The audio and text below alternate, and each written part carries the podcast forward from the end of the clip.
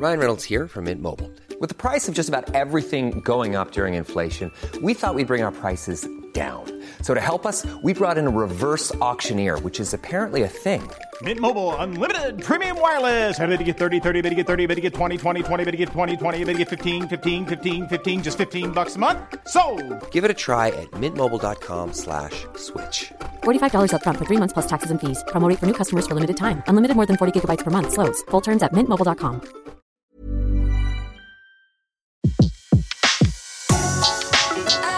Le meilleur de séances radio est maintenant sur We Love Cinéma.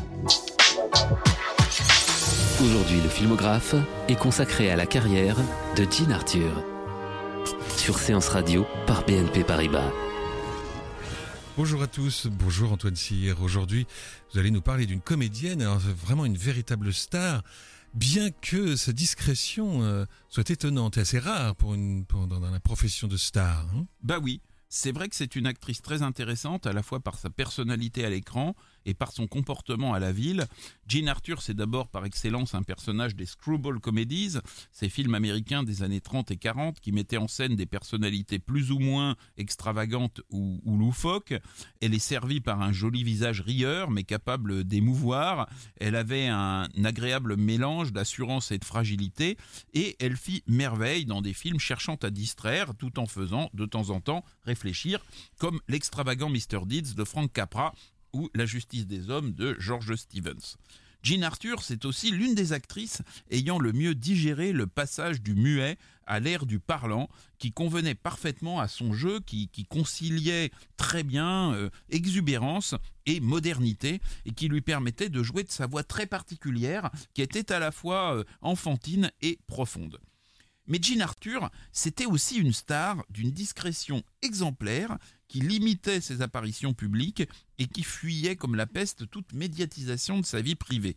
En 1940, Life Magazine écrivit d'elle qu'elle était la première femme mystère d'Hollywood après Garbo et le scénariste Garson Canine, célèbre pour ses mémoires notamment, qui la connaissait pourtant bien, la définissait comme le plus fascinant mystère de tout l'univers du divertissement. De Cameo Kirby, le premier film muet qu'elle tourna en 1923 avec John Ford, à L'homme des vallées perdues de George Stevens en 1952, Jean Arthur tourna dans 90 films, presque toujours en vedette, mais jamais elle ne réussit à vaincre le trac qui la taraudait et qui la conduisait, selon l'un de ses metteurs en scène fétiches, Frank Capra, à se cacher dans sa loge pour pleurer d'angoisse entre les prises. Dans sa mémoire, il écrit, euh, Franck Capra, je n'ai jamais vu une comédienne professionnelle avoir à ce point le trac, je suis sûr qu'elle vomissait avant et après chaque scène. C'est terrible. Ouais, on n'en est quand même pas là avant de faire un filmographe, mon cher euh, Laurent. Quoique, vous ne savez pas ce qui se passe dans les loges. Alors, comme euh, son étoile pâlissait, Jean Arthur quitta purement et simplement le cinéma, et lorsqu'elle s'éteignit à l'âge de 90 ans, il y avait 40 ans qu'elle n'était plus passée devant les caméras. Bien sûr, ce mélange de sagesse et de timidité font que son nom est un peu oublié aujourd'hui et qu'on la cite rarement parmi les grandes vedettes de l'âge d'or d'Hollywood. Pourtant, elle a contribué au succès d'innombrables grands films dont beaucoup sont reconnus comme des chefs-d'œuvre par tous les cinéphiles.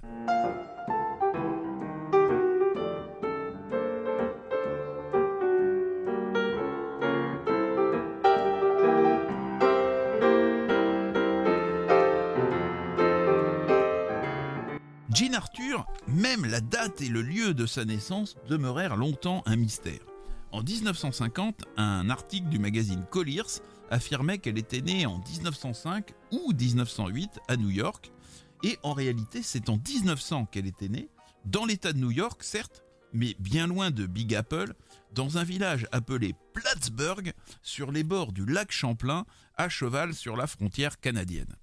Dans L'extravagant Mr. Deeds, un film de 1936 avec Gary Cooper, Jean Arthur confesse à Longfellow Deeds, j'adore ce nom, Longfellow Deeds, dont tout le monde se moque parce qu'il vient de la ville perdue de Mandrake Falls dans le Vermont. Euh, eh bien, donc dans ce film, Jean Arthur avoue à Longfellow Deeds qu'elle est originaire, elle aussi, d'une petite ville. Cette confession qu'elle fait au cinéma, jamais elle ne le fera à la ville. Elle était née Gladys Green, fille d'un photographe qui déménagea plusieurs fois. Après Plattsburgh, il y eut Portland dans le Maine et Jacksonville en Floride. En 1915, le père de Gladys fut recruté par un photographe de la 5e avenue et la famille déménagea pour New York.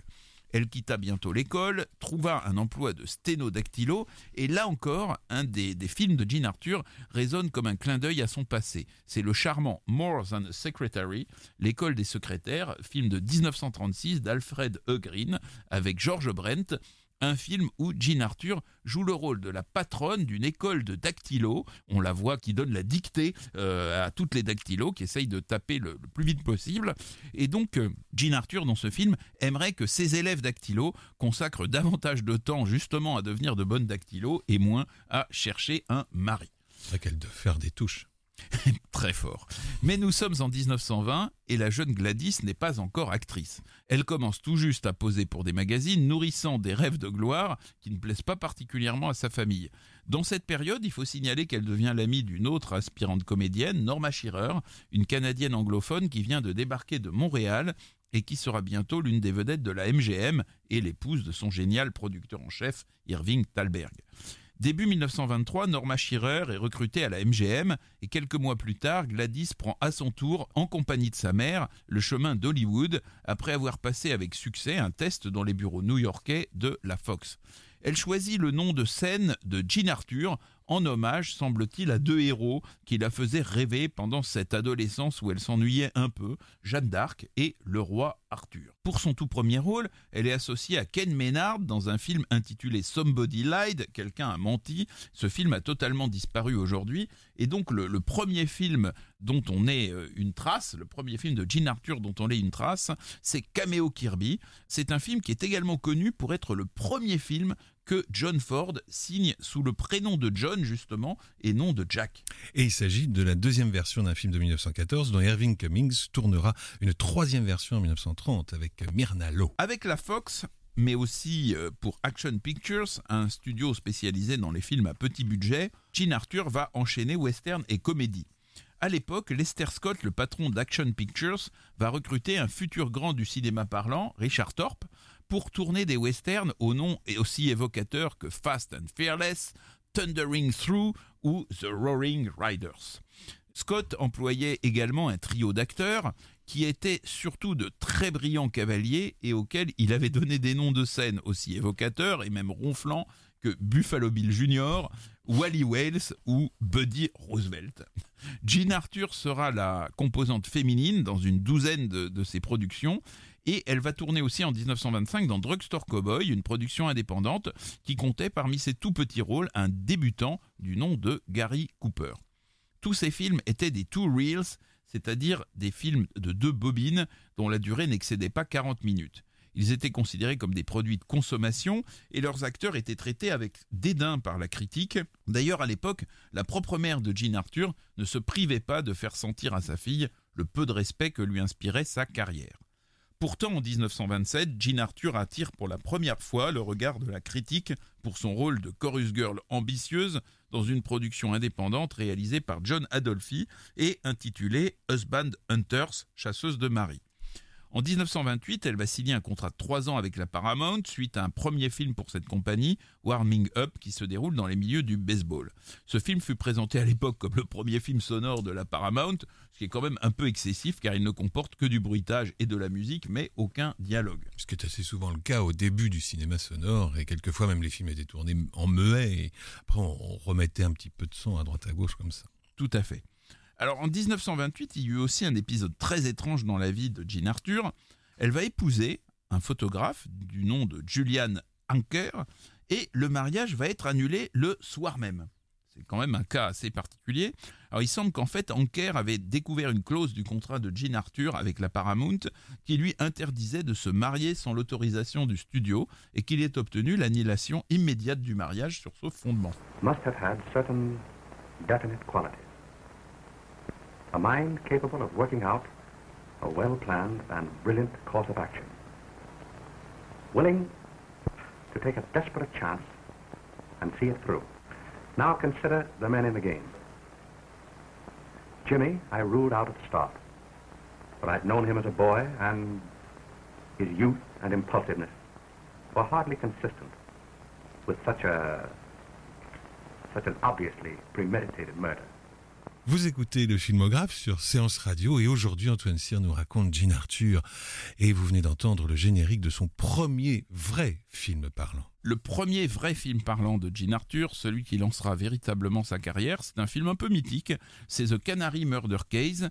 Jean Arthur y apparaît en quatrième position au générique et joue avec simplicité le rôle d'une jeune femme très jalouse qui redoute de perdre son fiancé, interprété par James Hall. Alors Hall, c'est l'une des deux vedettes masculines de Canary Murder Case, avec William Powell dans le rôle du détective Philo Vance, ce détective qui va revenir dans plusieurs autres films, comme un autre film où, il y a Jean Arthur, The Green Murder Case. Là, Jean Arthur euh, joue le rôle de la meurtrière, mais aussi et peut-être surtout Meurtre au chenil, qui est un très très bon film de Michael Curtis de 1933. Alors, si The Canary Murder Case a lancé la carrière de Jean Arthur, il est surtout célèbre pour avoir mis un terme à celle de Louise Brooks, qui joue sa rivale, une showgirl du nom de Canary, qui se fait assassiner après une vingtaine de minutes et qui donne au film son titre. À l'origine, The Canary Murder Case, en effet, avait été réalisé comme film muet, puis euh, fut euh, transformé en film parlant avec de nouvelles scènes tournées par Frank Tuttle. Louise Brooks, qui était entre-temps partie tourner Loulou en Allemagne avec Pabst, refusa de rentrer à Hollywood pour sonoriser ses anciennes scènes et en tourner de nouvelles, et ça obligea la, Paramount à la faire doubler par une autre actrice, mais en fait ça mit pratiquement euh, un terme à la carrière de Louise Brooks, qui fut à partir de là plus ou moins blacklistée à, Hollywood. Et à laquelle vous allez, j'espère, consacrer un filmographe prochainement. Elle le mérite. Elle le mérite, Louise Brooks. Quant à Jean Arthur, parce qu'on parle quand même pour l'instant de Jean euh, Arthur, euh, les portes continuaient de, de s'ouvrir pour elle. Elle fut choisie comme l'une des Wampas Baby Stars en 1929, un titre décerné chaque année par une association professionnelle à 13 jeunes actrices ayant le potentiel de futures stars. Une autre actrice de sa promotion, Loretta Young, va d'ailleurs devenir elle aussi euh, par la suite une grande vedette. À cette époque, un jeune producteur est en pleine ascension à la Paramount, il s'appelle David Osselsnik et il va manifester un grand intérêt pour Jean Arthur dont il va contribuer à promouvoir la carrière. Pourtant, euh, Jean Arthur reste souvent cantonné à des films de série B, comme le mystérieux docteur Fu Manchu. Dans ce film, Jean Arthur joue la jeune protégée qui sert d'instrument de vengeance à cet asiatique cruel. Au passage, c'est un personnage qui illustre une époque où la lutte contre le racisme n'était pas vraiment le souci premier des scénaristes d'Hollywood. C'est certain. Et le rôle du cruel asiatique Fu Manchu revenait pour la première fois au Suédois Warner Holland, et il le sera encore trois fois d'ailleurs un Suédois qui s'appelle Hollande et qui joue un Asiatique, c'est quand même très fort. Alors, Hollande, O-L-A-N-D, absolument. Absolument. Finalement, la, carrière de, de, Jean Arthur ne décolle pas. Elle quitte la Paramount et rentre à New York, où là, son agent va lui trouver début 1932 euh, un rôle dans, dans Lysistrata, une pièce du répertoire classique grec qui est montée à Broadway. Entre-temps, Jean Arthur est tombée amoureuse de Frank Ross, le jeune héritier d'une entreprise de bâtiment qui essaye de concilier les affaires et une petite carrière d'acteur et de, et de chanteur. Elle l'épouse le 11 juin 1932 à Forest Hills, dans le quartier du Queens. Et là, bon, euh, elle, elle, se met donc au théâtre et elle va connaître un certain succès dans Le Rideau se lève, une pièce d'un certain Benjamin Kay, qui est par ailleurs avocat à Wall Street. Et c'est ce succès qui va contribuer à attirer sur elle l'attention de Harry Cohn, le patron de la Columbia, une jeune compagnie qui commence à contester la, suprématie des studios les plus établis. Alors bon, Harry Cohn, c'était un, personnage tyrannique, machiavélique, sans doute assez libidineux aussi, mais qui ne va pas tarder à devenir une grande figure d'Hollywood. Après avoir tourné dans Whirlpool de Roy William Neal en 1934, c'est en 1935, à l'âge de 34 ans, que Jean Arthur obtient enfin le rôle qui va la rendre vraiment célèbre dans Toute la ville en parle, un film de John Ford. réalisateur de ses débuts. Dans ce film, Edward J. Robinson joue un paisible comptable dont la vie va être bouleversée par l'arrivée en ville d'un affreux gangster qui est son parfait sosie. Jean Arthur, qui apparaîtra désormais teinte en blonde dans tous ses films, joue le rôle de Wilhelmina Clark que le comptable aime en secret. C'est le premier film où Jean Arthur interprète une jeune femme au caractère affirmé, mais au cœur d'or, qui va aider un homme fragile, mais bon, à résister aux épreuves et à s'affirmer. Edward G. Robinson va beaucoup aimer travailler avec Jean Arthur, dont il a dit dans ses mémoires qu'elle avait une voix de peppermint et qu'il définissait ainsi fantaisiste sans être folle, unique sans être bizarre, une nature théâtrale mais une personne sans théâtralité. Pourtant, Jean Arthur soignait quand même ses apparitions, Comme Claudette Colbert, elle était connue pour manœuvrer de telle sorte à être toujours filmée et photographiée exclusivement à sa gauche. Les deux comédiennes estimaient que le côté gauche montrait leur meilleur profil et s'efforçaient en permanence de le mettre en avant. Harry Cohn, qui était euh, aussi euh, coquin, en plus de tout ce que j'ai dit tout à l'heure, aurait décrit ainsi Jean Arthur, un côté ange, un côté cheval.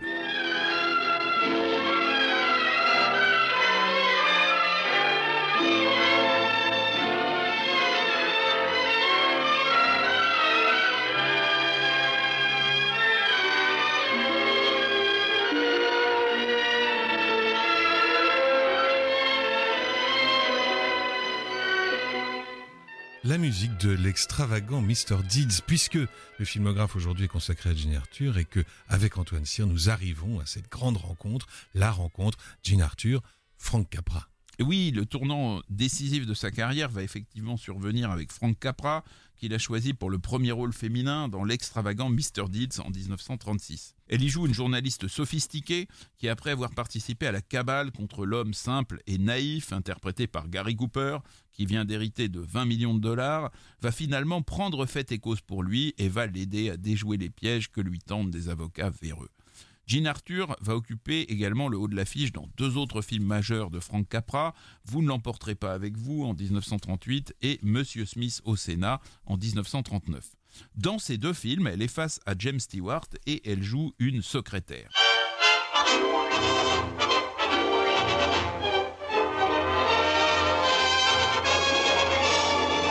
Dans Vous ne l'emportez pas avec vous, James Stewart est le fils sentimental et inoffensif d'un redoutable homme d'affaires qui veut exproprier plusieurs familles, dont celle de, Jean Arthur, une joyeuse collection d'hurluberlus qui ont fait de leur maison un petit monde de tendresse surréaliste. Or, Jean Arthur se trouve être à la fois secrétaire chez l'homme d'affaires sans cœur et amoureuse de son charmant fils interprété par James Stewart.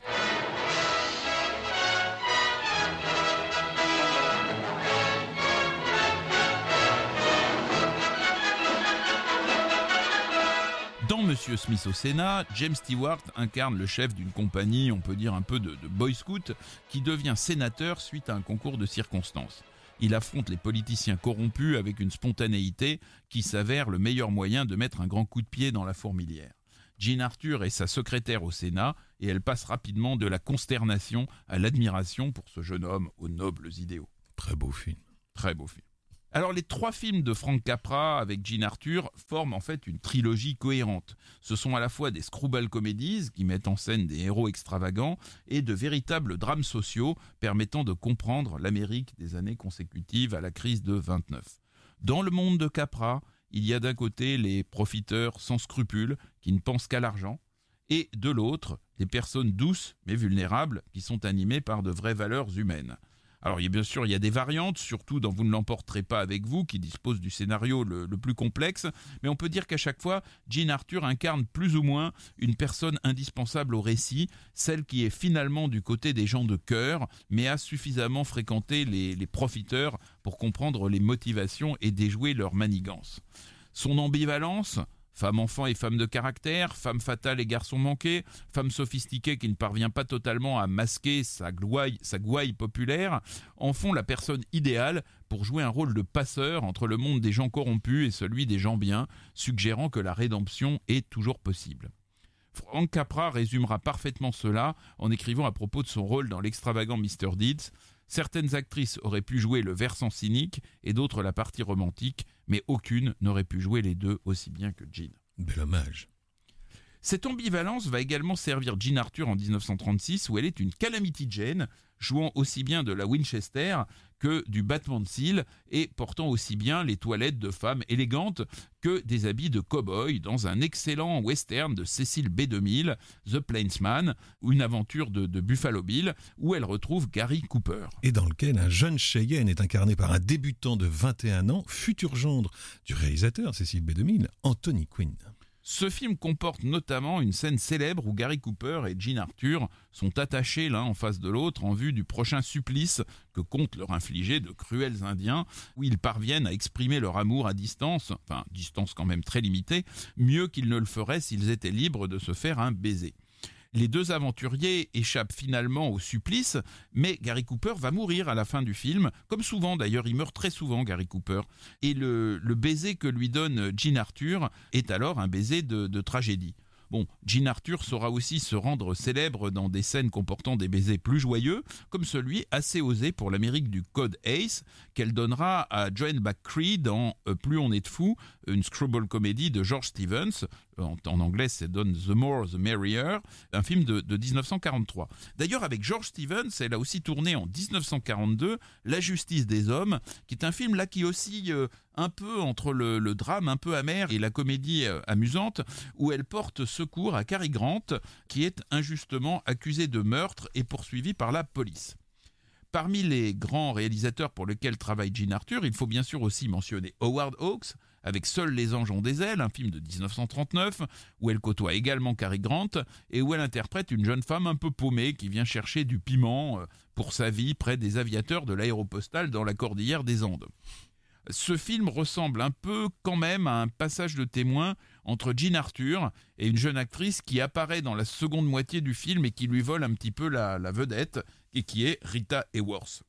Auparavant, il faut aussi signaler que Jean Arthur aura tourné dans La vie facile en 1937, une screwball comédie typique de Mitchell Leisen, et dans Le destin se joue la nuit, 1937 également, un film plus profond de Frank Borzage, où elle donne la réplique à Charles Boyer.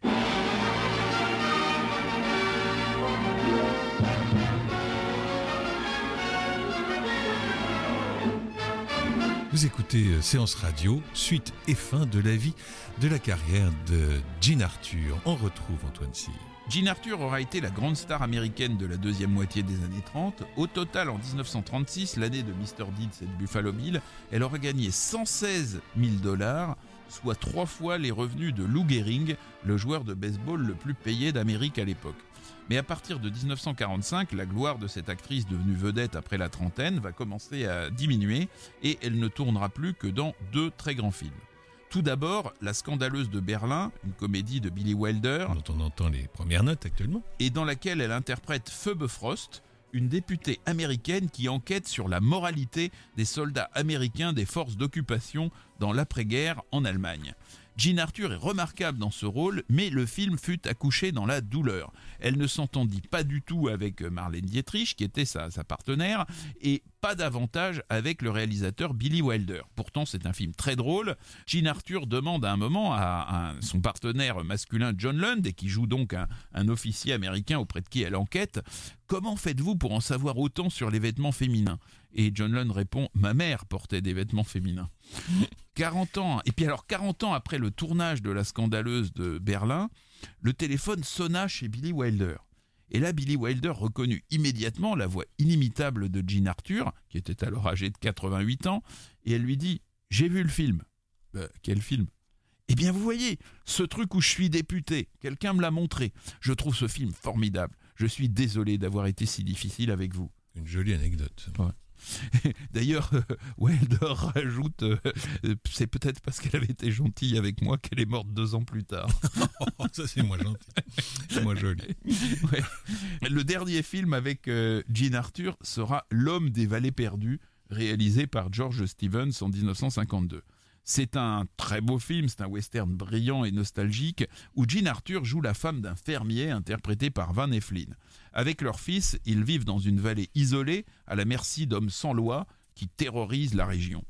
Jean Arthur, qui porte très avantageusement ses 50 ans, il est vrai qu'à l'époque, euh, elle, elle faisait croire au monde qu'elle en avait 45 ou 42, joue une femme de pionnier courageuse et douce qui saura, sans perdre sa vertu, soutenir Alan Ladd dans le rôle de Shane, un providentiel cow-boy solitaire surgi de nulle part pour aider les pauvres fermiers. Oui, vous avez entendu, pauvre cow-boy solitaire, eh bien oui, Shane semble avoir inspiré à Maurice et à Goscinny le personnage de Lucky Luke, ce que confirme la ressemblance entre Phil de Fer, l'un des méchants de Lucky Luke, et Jack Palance, l'affreux de ce film, L'homme des vallées perdues. Notons que c'est un des très rares films où Jean Arthur, qui n'a jamais eu d'enfant, joue une mère de famille. Après ce film, Jean Arthur, qui avait divorcé en 47, se consacra au théâtre, mais sa carrière fut perturbée par des ennuis de santé. Elle devint par la suite professeure d'art dramatique, puis se retira discrètement dans sa maison, surplombant les falaises de Carmel et l'océan Pacifique, une maison un peu semblable à celle où la Madame Muir de Mankiewicz connut une fin de vie solitaire mais paisible. C'est à l'âge de 90 ans que mourut cette grande vedette de l'âge d'or d'Hollywood, dont le seul tort, mais peut-on le lui reprocher, aura été d'être aussi discrète dans la vie que remarquable à l'écran. Merci Antoine. Le filmographe vous a été présenté par Antoine Cyr et Laurent Bourdon sur Séance Radio par BNP Paribas.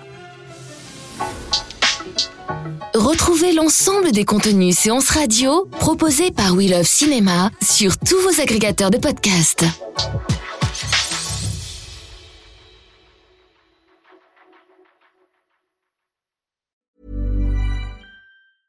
Planning for your next trip? Elevate your travel style with Quince. Quince has all the jet setting essentials you'll want for your next getaway, like European linen, premium luggage options, buttery soft Italian leather bags, and so much more. And is all priced at 50 to 80% less than similar brands. Plus, Quince only works with factories that use safe and ethical manufacturing practices. Pack your bags with high-quality essentials you'll be wearing for vacations to come with Quince. Go to quince.com slash pack for free shipping and 365-day returns.